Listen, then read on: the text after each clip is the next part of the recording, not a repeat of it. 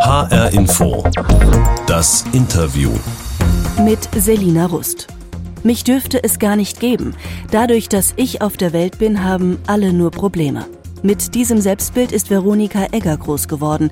Sie ist die heimliche Tochter eines katholischen Priesters. Es nimmt einem das Urvertrauen und das so ein grundlegendes Selbstbewusstsein, so Stück für Stück. Wenn man immer wieder gespiegelt bekommt, mich darf es eigentlich gar nicht geben, dann fühlt man sich selber ja tatsächlich als den Anlass für die ganzen Schwierigkeiten, die sich ergeben. Und das alles, weil die katholische Kirche vorschreibt, dass Priester enthaltsam leben müssen. Und trotzdem gibt es sie. Priesterkinder. Was das mit den Seelen dieser Kinder macht und wie sich Veronika Egger aus diesen Zwängen befreit hat, darüber reden wir heute in HR Info, das Interview. Frau Egger, ich würde das Interview gerne mit einem Schlüsselmoment in Ihrem Leben beginnen. Sie waren sieben Jahre alt, eine ganz wissbegierige, fröhliche Grundschülerin, als ihre Mutter zum Schuldirektor zitiert wurde. Die Veronika, die sollte aufhören, über ihren Vater zu reden, hieß es da. Das kleine Mädchen sollte also schweigen oder lügen, wenn es um ihren Papa ging. Was hat das mit Ihnen gemacht? Mm, ja, das hat mir so ein Stück weit eigentlich die, die Unbeschwertheit geraubt, weil bis zu dem Moment ähm, war das ja für mich überhaupt kein, äh, ja, kein Thema. Also klar war das schon was Besonderes. Der Papa ist Pfarrer. Das gab es so im Umfeld natürlich bei den anderen Mitschülern oder Kindern im Kindergarten nicht. Aber dass das was ist, über das man nicht sprechen darf, das war mir ja bis zu diesem Zeitpunkt nicht bewusst. Und ähm, das hat mich dann sehr stark in die Verantwortung genommen, in einer Art und Weise, wie es vermutlich äh, für eine Siebenjährige nicht so alltäglich ist und ähm, ja, was man erstmal als Kind verkraften muss. War das dann quasi so der Moment, in dem Sie zum ersten Mal realisiert haben, dass es ein Priesterkind in der Gesellschaft eigentlich gar nicht geben dürfte? Mhm ganz genau so war das.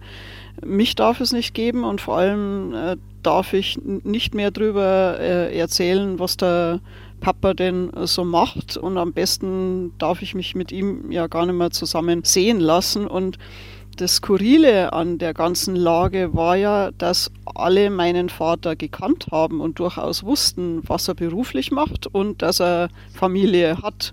Und das macht es nochmal besonders unverständlich. Ihr Vater, mhm. das haben Sie eben schon angedeutet, der war Priester erst in dem kleinen bayerischen Ort, in dem Sie groß wurden. Und nachdem mhm. dort auch bekannt wurde, dass der Pfarrer Josef Gramel eine Frau liebt und auch noch ein Kind mit ihr hat, wurde er versetzt, erst in die Nähe von Garmisch-Partenkirchen, das ist mehrere Fahrtstunden von ihnen entfernt gewesen, und später dann nochmal als Krankenhausseelsorger ins bayerische Ebersberg. Das war für ihn ein beruflicher Abstieg und ganz klar auch mit der Botschaft verbunden, eine Familie, das darf nicht sein. Konnten Sie sich denn als Familie überhaupt dann in der Öffentlichkeit zeigen? Weitestgehend nicht.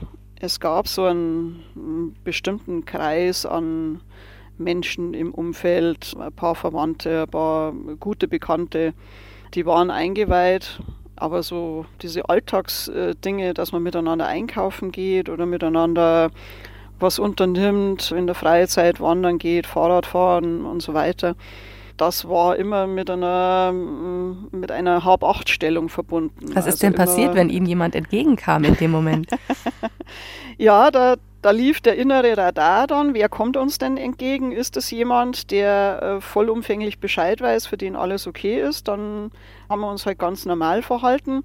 Kam jemand entgegen, der äh, möglicherweise mit der Situation nicht klargekommen ist oder wo mein Vater halt Probleme gewittert hatte, dann konnte es durchaus passieren und ist auch öfter passiert, dass er meine Hand losgelassen hat und plötzlich verschwunden war. Und ja, dann hat er eben abgewartet, bis die Luft wieder rein war und dann war er plötzlich wieder da. Und ähm, je älter man wird, umso mehr sieht man vielleicht eine gewisse Komik in solchen Situationen, aber als äh, kleines Kind ist es völlig unverständlich und, und, und verängstigt einen auch, wenn man da kein kein Vertrauen haben kann in die Hand, die einen führt. Auf jeden Fall. Was haben Sie denn empfunden, wenn er sich dann plötzlich versteckt hat als Kind? Ja, am Anfang, wenn man gar nicht weiß, wie einem geschieht, dann hat man halt erstmal ganz einfach Angst. Man ist auf sich bezogen und fühlt sich völlig alleingelassen und weiß gar nicht, was man jetzt machen soll in der Lage. Man hat sie ja quasi als Kind immer wieder in die Situation gebracht, nicht über ihren Vater reden zu dürfen.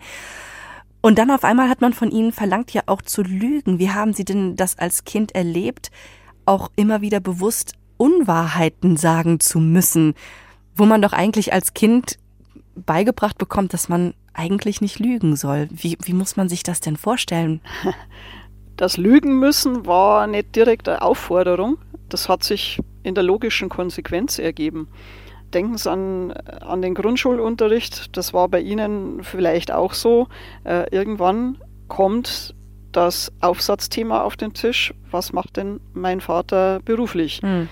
Und dann sitzt man als Priesterkind am Tisch und überlegt sich, was mache ich denn da?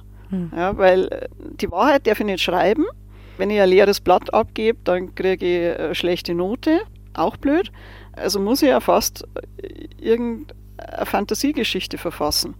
Und damit muss ich lügen. In Ihrem Buch beschreiben Sie aber nicht immer nur wieder dieses Problem mit der Lüge, sondern auch ein Gefühl der Schuld. Dieses Gefühl, gäbe es mich nicht, dann ginge es allen anderen besser, meiner Mutter, meinem Vater, mir selbst.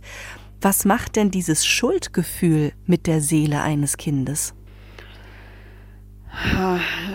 Es nimmt einem das Urvertrauen und das so ein grundlegendes Selbstbewusstsein, so Stück für Stück. Ja, weil man hat dann kein Selbstverständnis mehr. Wenn man direkt oder indirekt immer wieder gespiegelt bekommt, mich darf es eigentlich gar nicht geben, dann fühlt man sich selber ja tatsächlich als den Anlass für die ganzen Schwierigkeiten, die sich ergeben. Mhm. Und damit äh, kommt dieses Schuldgefühl hoch. Das hat man als Kind nicht unbedingt so, so bewusst, aber es begleitet einen unbewusst die ganze Zeit. Ging das zum Teil auch so weit, dass Sie sich gewünscht hätten, erst gar nicht erst auf der Welt zu sein? Diese Gedanken sind dann eigentlich erst später dann äh, in der Pubertät gekommen. Da war das aber in Verbindung mit den ganzen Schwierigkeiten, die sich dann mir gegenüber äh, ganz enorm geäußert haben, vor allem an der weiterführenden Schule.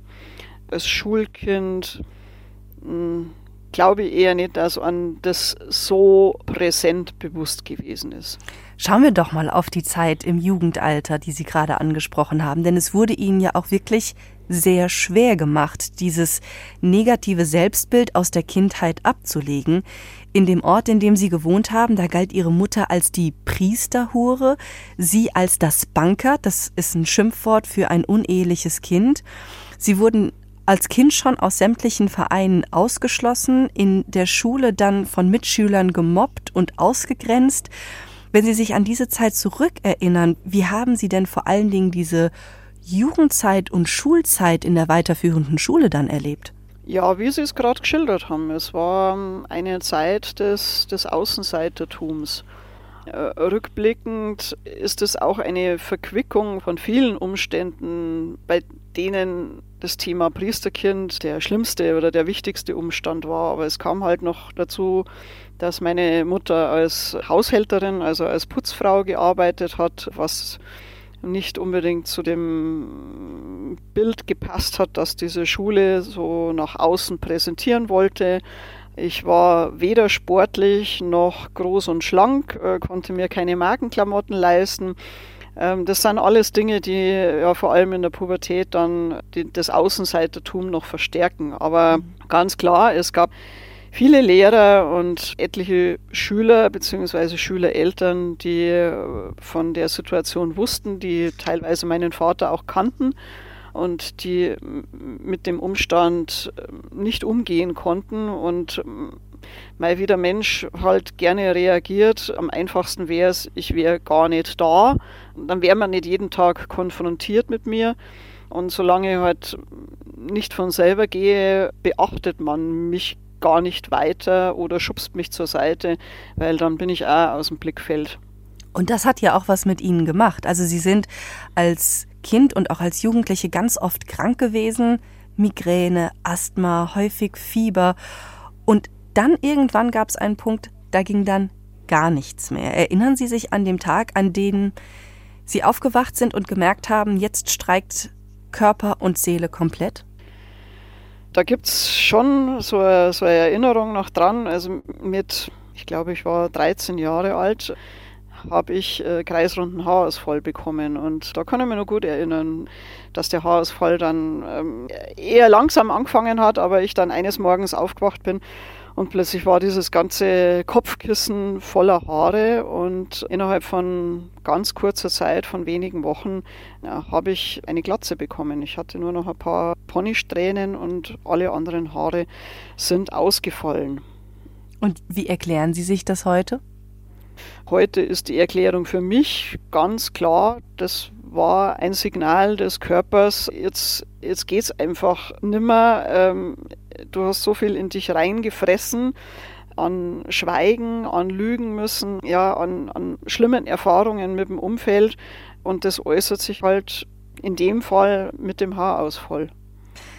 Sie hören HR Info das Interview mit Veronika Egger, einer Frau, die als heimliche Tochter eines katholischen Pfarrers groß wurde. Frau Egger, ich habe hier die HR Info Interviewbox vor mir stehen. In der haben wir immer eine kleine Überraschung für unsere Gäste versteckt und Sie sind uns heute per Internetleitung zugeschaltet. Deshalb können Sie die Box nicht öffnen. Ich würde das für Sie übernehmen. Darin versteckt sich etwas zum Hören. Annuncio vobis gaudium magnum. Habemus papam. Kardinalem Ratzinger. Haben Sie das erkannt? Das war vermutlich 2005, äh, genau. als bekannt wurde, dass äh, Herr Ratzinger unser neuer Papst wird, Papst Benedikt XVI. Josef Ratzinger ist ja kürzlich verstorben, wurde von vielen als ganz großer Theologe und Intellektueller geschätzt, aber er hatte als damaliger Kardinal ja auch in ihrem Leben eine Rolle gespielt. Er war nämlich als Bischof damals für ihre Diözese zuständig und wusste auch davon, dass der Priester Gramel, also ihr Vater, eine Tochter hat. Wie hat er denn darauf reagiert? Hm, wie der damalige Bischof Josef Ratzinger genau darauf reagiert hat, das kann ich Ihnen nicht sagen. Ich weiß auch gar nicht, ob es zwischen Ratzinger und meinem Vater ein persönliches Gespräch gegeben hat. Aber es gab ein Gespräch mit Ihrer Mutter. Es gab ein Gespräch mit meiner Mutter, ja, nicht mit Ratzinger selbst, ganz klar, sondern mit einem Mitarbeiter des Ordinariats. Und in diesem Gespräch war der Tenor ganz klar, Frau Ecker, Sie sind schuld an allem, egal ob mein Vater jetzt keine Karriere mehr machen kann, ob er nochmal versetzt werden muss, ob er ähm, Ärger in seinen Gemeinden bekommt, an allem sei sie schuld. Was ging in Ihnen vor, als Ihre Mutter Ihnen von diesem Gespräch berichtet hat? Für mich war es einfach schmerzvoll und ich habe ein Stück weit die Wut im Bauch gehabt über diese Ungerechtigkeit einer Frau, die ohnehin geschlagen ist mit den äh, ganzen Umständen, mit der Tatsache, dass sie eigentlich mit allem allein klarkommen muss, dieser Frau dann auch noch äh, sämtliche Schuld zuzuschieben, wo man sich ja auch fragen muss, ja, wo ist denn da überhaupt Schuld? Also ist das, äh, kann man da von Schuld sprechen, wenn, wenn sich zwei Menschen lieben und wenn daraus ein Kind entsteht? Was, was ist da jetzt so, so schrecklich dran? Und wenn ja, weil das eine kirchliche Vorschrift reißt, also gegen eine kirchliche Vorschrift ist, naja, dann haben aber mindestens zwei Schuld dran. Diese kirchliche Vorschrift, das ist der Zölibat. Mhm. Was halten Sie denn von dem Zölibat mit Ihrer speziellen Lebensgeschichte und Blick darauf? Naja, immer wenn etwas der menschlichen Lebensweise zuwiderläuft, aber quasi Gesetz ist, äh, dann hat es ein, ein Stück weit einen Anteil von Gängelei und von ja auch Grausamkeit äh, dabei. Also ich, ich beschneide Menschen in einem Teil seines Lebens, den er vielleicht ausführen wollte, eben eine Frau zu lieben oder einen Mann zu lieben, ja, ähm, eine Familie zu gründen und mach diesen Menschen dadurch gefügig. Und das ist irgendwie traurig, ne, weil, weil so ein Stück weit diese Selbstbestimmung eben nicht erlaubt ist, verhindert wird. Und trotzdem gibt es ja ganz viele Kinder oder Priesterkinder, sage ich jetzt mal, die das gleiche Schicksal teilen wie sie. Es gibt keine offiziellen Zahlen dazu. Schätzungen gehen von mehreren tausend aus. Was erwarten Sie denn von der katholischen Kirche im Umgang mit Priesterkindern? Schön wäre es, diese Priesterkinder einfach mal als ganz selbstverständlich anzuerkennen und auch anzusprechen. Also ich, ich erwarte nicht, dass sich die Kirche bei mir entschuldigt für Dinge, die ich als Kind erlebt habe. Mei, das war halt so und das ist vorbei. Aber was mir schon wichtig ist, dass die Priesterkinder auch Gehör finden und dass sie auch präsent gemacht werden, dass sie präsent sind. Es wird sehr viel in den letzten Jahren über Missbrauchsthematik in der Kirche gesprochen, was ich sehr wichtig finde. Das muss unbedingt auf den Tisch und das muss aufgeklärt werden und Verantwortung muss übernommen werden. Aber in, in diesen ganzen Diskussionen äh, über Missstände in der katholischen Kirche ähm, fehlt mir die, die Stimme der Priesterkinder. Also das wäre mir schon ein, ein Anliegen, dass man eben über das Thema genauso spricht wie über, über Missbrauchsfälle und auch darüber äh, spricht, wo sind einfach die größten Schwierigkeiten für, für diese Kinder und wo kann man vielleicht auch unterstützen. Mhm. Info das Interview mit Veronika Egger, Tochter eines Priesters, die während ihrer gesamten Kindheit darunter gelitten hat, nicht sagen zu dürfen, wer ihr Vater ist und aufgrund ihrer Familiengeschichte immer wieder Ausgrenzungen erfahren musste. Frau Egger, spätestens nachdem bewusst wurde, wie stark sich dieses seelische Leid auch auf ihren Körper und ihr gesamtes Wohlbefinden ausgewirkt hat, haben Sie ja beschlossen, das Schweigen zu brechen.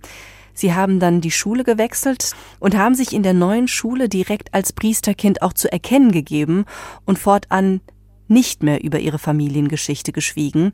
Hat sich das in dem Moment wie ein Befreiungsschlag für Sie angefühlt? Ja, durchaus. Das, das hat mir wirklich gut getan. Äh, ich habe das auch mit niemandem abgesprochen. Ich habe das einfach so für mich entschlossen und äh, dann ähm, habe ich das an der neuen Schule auch wirklich ganz selbstbewusst durchgezogen und habe der Direktorin ganz klar gesagt, ich bin Priesterkind. Wenn das für Sie ein Problem ist, dann bin ich hier an der falschen Schule. Und dann hatte ich das erste Mal eigentlich das Feedback, na, das ist für mich gar kein Problem, warum denn auch? Mhm. Und das war schon toll.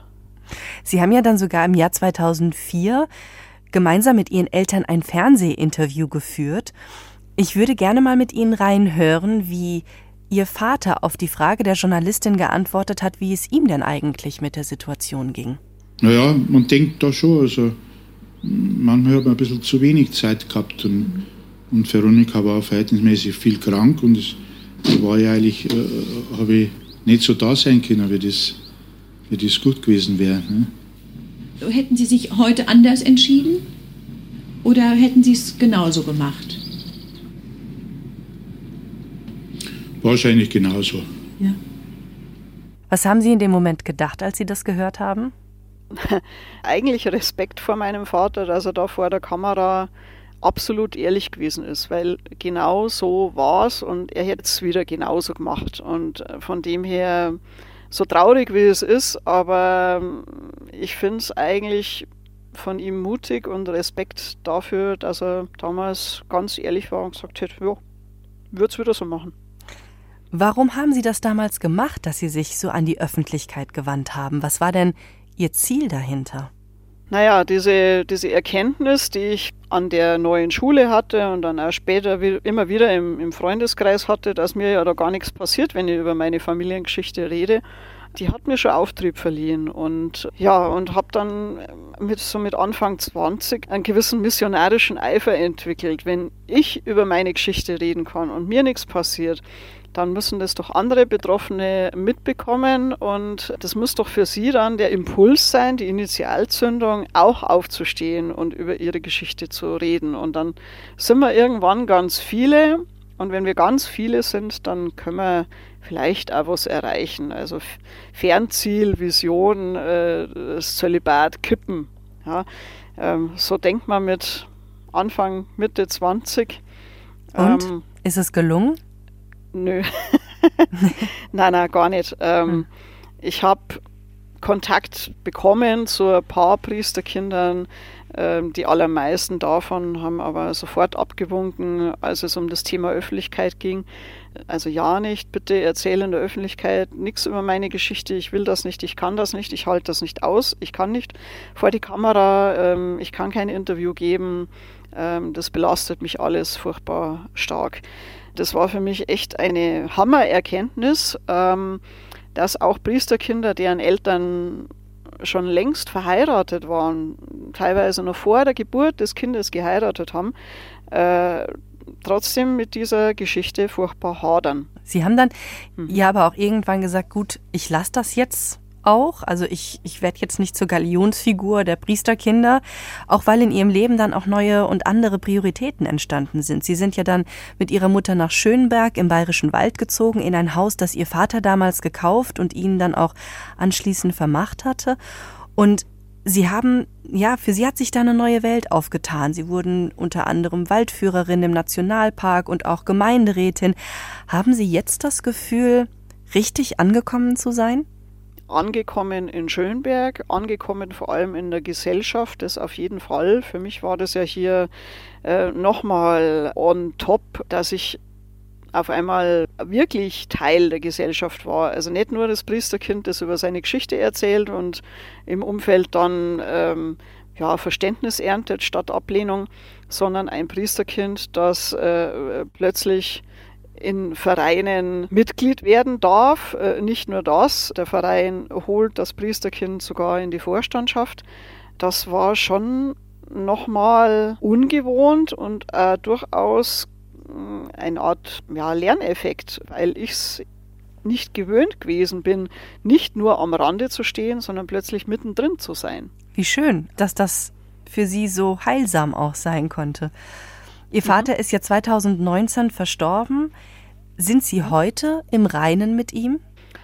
Ja, mm, ich habe diesen, diesen Zorn, diese Wut, die man, ja, die ich halt eher als, als Teenager gehabt habe, äh, dieses Unverständnis, warum er sich nicht zu uns bekannt hat, mm, das habe ich mittlerweile abgelegt. Im, Im Nachgang kann ich durchaus äh, die Nachteile sehen, die er hatte. Vermeintlich hat er sich ja die, die schönsten Dinge rausgepickt. Er hatte seine Gemeinde, er hatte seine Vielzahl von Menschen, die ihn hoch geschätzt haben als Priester und er hatte seine Familie. Also er hat sich das Beste von beiden rausgesucht, aber am Ende war er doch hm, alt, allein und eigentlich hatte mir dann in seinen letzten Jahren oft auch leid getan, weil er dieses ganze Umfeld, das er so genossen hat als Priester, wo er halt bewegen konnte, das halt im Alter nicht mehr da war und mm, er dann doch sehr, sehr einsam gewesen ist. Frau Egger, vielen, vielen Dank, dass Sie uns von Ihrer so bewegenden Lebensgeschichte erzählt haben. Veronika Egger ist als Priesterkind aufgewachsen mit dem tief verwurzelten Selbstbild, mich darf es eigentlich gar nicht geben. Was das mit ihrer Kinderseele gemacht hat und wie sie trotzdem glücklich wurde, das hat sie uns bei HR Info das Interview erzählt. Die Sendung gibt es auch als Podcast unter hrinforadio.de, in der ARD Audiothek und überall sonst, wo es Podcasts gibt. Mein Name ist Selina Rust.